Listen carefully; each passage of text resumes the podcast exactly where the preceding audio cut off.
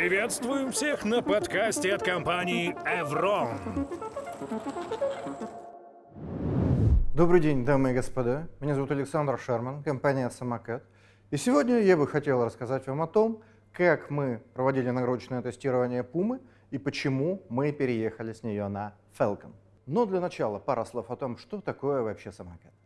Самокат – это э, рекордсмен на рынке электронной доставки продуктов. За 1 август мы доставили больше 10 миллионов заказов.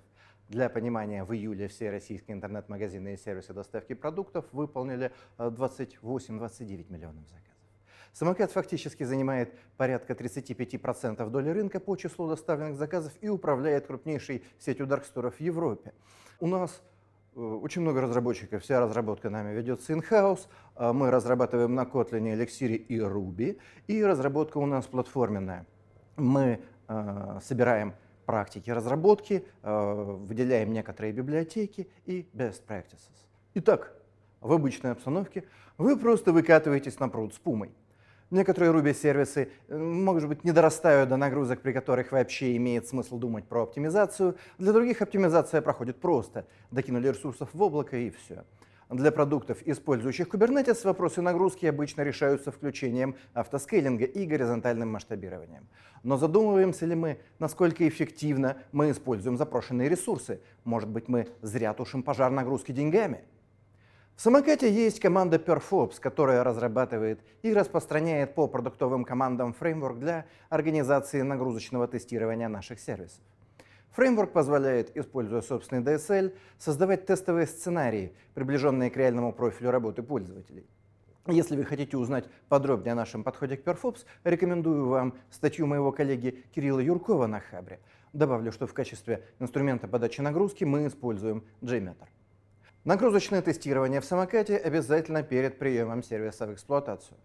В нашей практике SRE мы начинаем подбирать конфигурацию для прода с минимально разумных значений на одном инстансе, исходя из трехкратной расчетной нагрузки.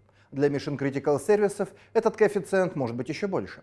Расчетной нагрузкой на наш сервис мы посчитали 100 RPS, request per second, запросов в секунду. Тестировали сервис на нагрузке в 300 RPS. Для Ruby сервисов сотни, а не тысячи запросов в секунду, это нормально. Мы подбираем минимальную квантуемую конфигурацию. Хотели протестировать один наиболее нагруженный ресурс. Все названия ресурсов выдуманы, совпадения случайные. Ну, getOrders, допустим, который дает нашему пользователю список заказов. Однако в реальной жизни профиль работы выглядит примерно так. Пользователь получает GVT токен, потом ходит э, с этим GVT токеном э, на endpoint заказов, при этом есть некоторое соотношение в количестве запросов авторизации и, собственно, заказов, которые тоже нужно учитывать. Например, на один запрос авторизации приходится ну, около тысячи запросов заказов. Наш тест был сконфигурирован таким образом, чтобы давать нагрузку от 50 до 300 RPS ступенчато, чтобы видеть предел, после которого наше приложение развалится. Нагрузка подается по открытой модели. Это скорее стресс-тестирование, то есть мы пытаемся моделировать реальное пользовательское поведение. Мы использовали следующую конфигурацию тестового стенда. 2 CPU, гиг памяти. И э, в качестве настроек Puma мы использовали 5 тредов, 2 воркера. Почему именно так? В нашей практике SRE мы начинаем подбирать э, конфигурацию для прода с минимально разумных значений на одном инстансе. Сначала мы добиваемся полной утилизации ресурсов одного инстанса без скейлинга, затем решаем, сколько инстансов запускать. Автоскейлинга у нас нет, так как мы живем на своем железе, не в облаках. Также со стороны SRE есть требование, чтобы один инстанс приложения генерировал не больше 10 коннекшенов к BD. Поэтому и такая конфигурация. 2 воркера, 5 тредов, 10 коннекшенов. Почему 10? Нам нужен понятный триггер горизонтального масштабирования. Пока не уперлись в коннекты, можно масштабироваться вертикально. Когда уперлись, приходится масштабироваться горизонтально. Ну и внутри BD 10 соединений приводит к понятному потреблению ресурсов, так что мы договорились, что квантуем по 10. Итак, мы запустили тест и получили жуткий разброс между минимальным и максимальным значениями, а также совершенно неприемлемое время ответа в 90 и 95 и 99 перцентилях.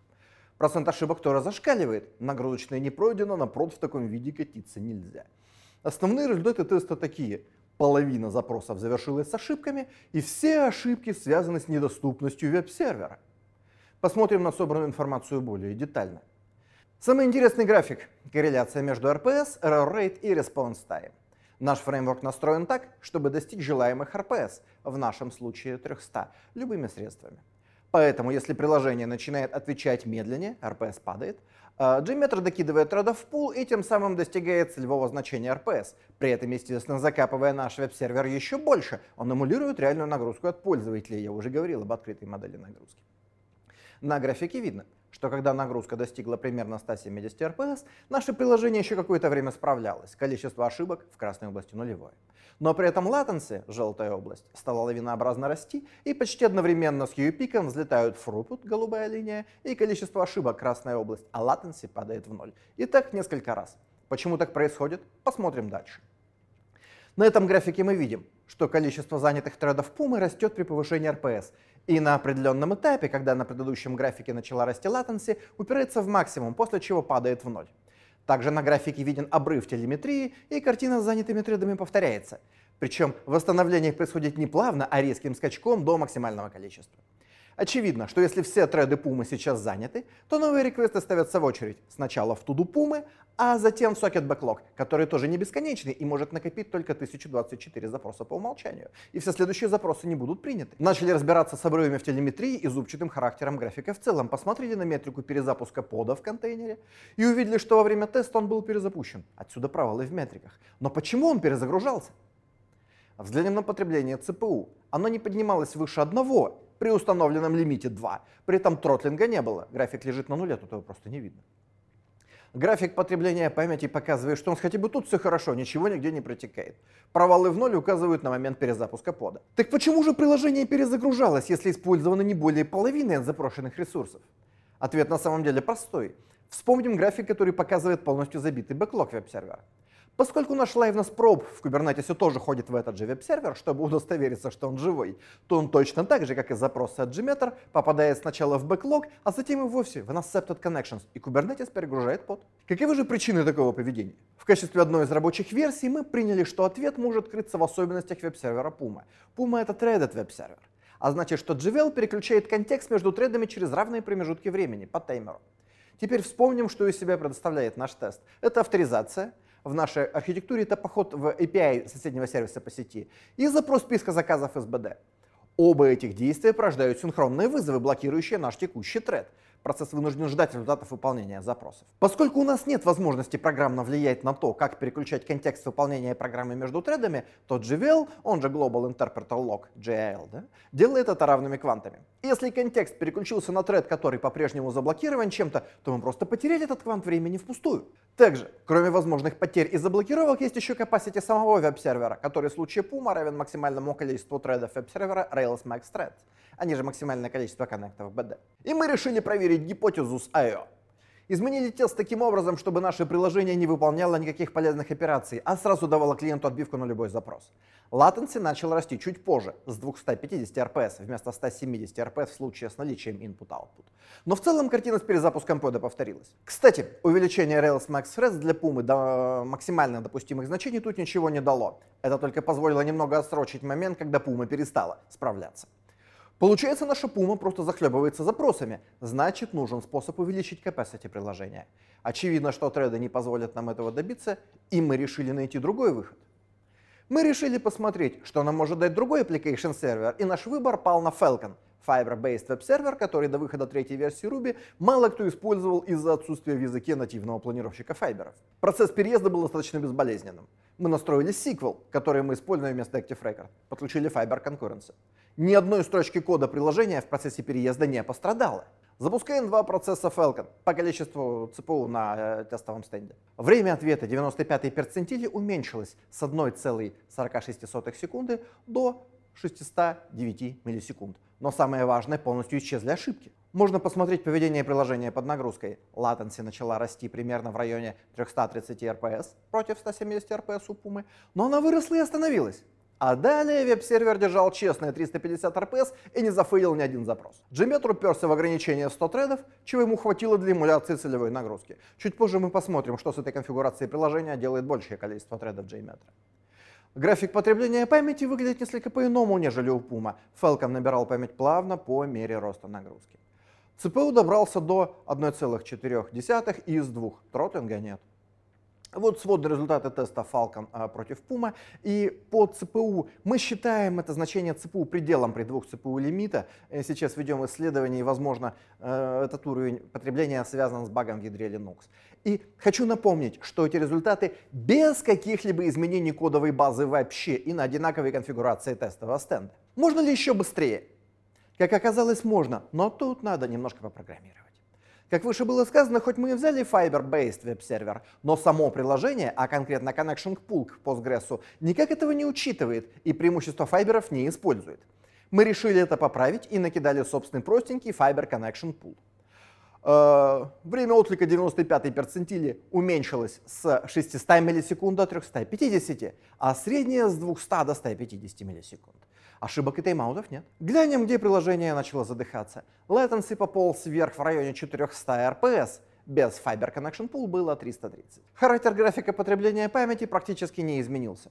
На графике виден момент, когда Falcon начал активно набирать память, что совпадает с наращиванием JMeter количества одновременных тредов. Утилизация ЦПУ все так же дошла до 1,3 и на этом остановилась. Начался тротлинг. Напомним, что все это без единой переделки в бизнес-логике приложения. Ну, если не считать написание Fiber Connection Pool. Имеется в виду, не понадобилось ничего переписывать в application логике или обвязке. И где все-таки предел? Текущей конфигурации теста мы не смогли завалить Falcon. JMeter пытается достичь целевых RPS любыми средствами. Если приложение не справляется, то JMeter будет повышать количество своих потоков. Но в наших тестах было установлено максимальное количество потоков сотня. На графиках выше видно сиреневый пунктир, что в районе 400 RPS latency приложения начинает расти, и чтобы компенсировать это и продолжить наращивать суммарный throughput, JMeter пытается увеличивать количество потоков, но очень быстро упирается в свою сотню и больше не может выжить из приложения ничего. При этом оно все еще работает, хоть время ответа и деградировало до 300 миллисекунд. Чтобы разломать таки наш Falcon, мы решили разрешить JMeter использовать до 1000 потоков, и вот какую картинку мы увидели с использованием Fiberpool в районе 400 RPS latency начала расти, а RPS падать. JMeter тут же начал докидывать потоков, чтобы это компенсировать, но одновременно с этим начало расти время ответа. Один из пиков с ошибкой увеличим, но Falcon стойко держался в течение нескольких минут и сдался только когда супервайзер Kubernetes перезапустил под по причине недоступности liveness проба, точно так же, как это происходило с Пумой. С той лишь разницей, что у Puma это случилось на 120 RPS и 70 потоках JMeter, а у Falcon на 600 RPS и 730 потоках JMeter. Красная область — это ошибки 503 Service Unavailable из-за перезапуска пода. Убедимся, что эта конфигурация линейно масштабируется. Мы удвоили количество ЦПУ и провели такой же тест. Уровень деградации вырос примерно до 800 RPS. Это вполне мачится с 400 RPS на двух ЦПУ. Итак, какие подводные камни остались? Нам пришлось отказаться от Ябеда Puma плагин. А для Falcon нет плагина для Prometheus, метрики не лежат на поверхности, Falcon их надо копать. У Falcon нет дефолтных тайм-аутов, все соединения персистентные. Тайм-ауты задаются в рантайме отдельно написанной middleware. Еще одну middleware пришлось написать для переработки в рабочий вид э, body params. Для себя мы оцениваем вероятность сделать э, Falcon дефолтным веб-сервером в платформе Ruby как весьма высокую и точно будем продолжать эксперименты с ним. Конфигурация Falcon плюс Fiber Connection Pool в проде только пилотируется, а вот Falcon плюс Threaded Connection Pool уже работает в проде больше месяца, полет нормальный. Что мы можем посоветовать? Файберы – перспективная история, мы думаем так. Прыгайте туда, вода хорошая. Чем больше народу будет пользоваться, тем перспективнее будет. Проект Socketry на GitHub активно развивается, и даже буквально на днях появился новый репозиторий DB Active Record, где, судя по всему, появится синхронный адаптер для Active Record, что сделает работу с файберами более доступной для большинства приложений на Rails. И в Falcon есть экспериментальный гибридный режим, примерно как Puma в Cluster Mode, что может дать дополнительный рост производительности, но этого мы еще не пробовали. Я бы хотел поблагодарить моих коллег, которые провели это исследование, Виталия Печерина и Дениса Лукьянова. А результаты исследования перевел на русский язык и озвучил ваш покорный слуга Александр Шарман. И мы с удовольствием ответим на все ваши вопросы.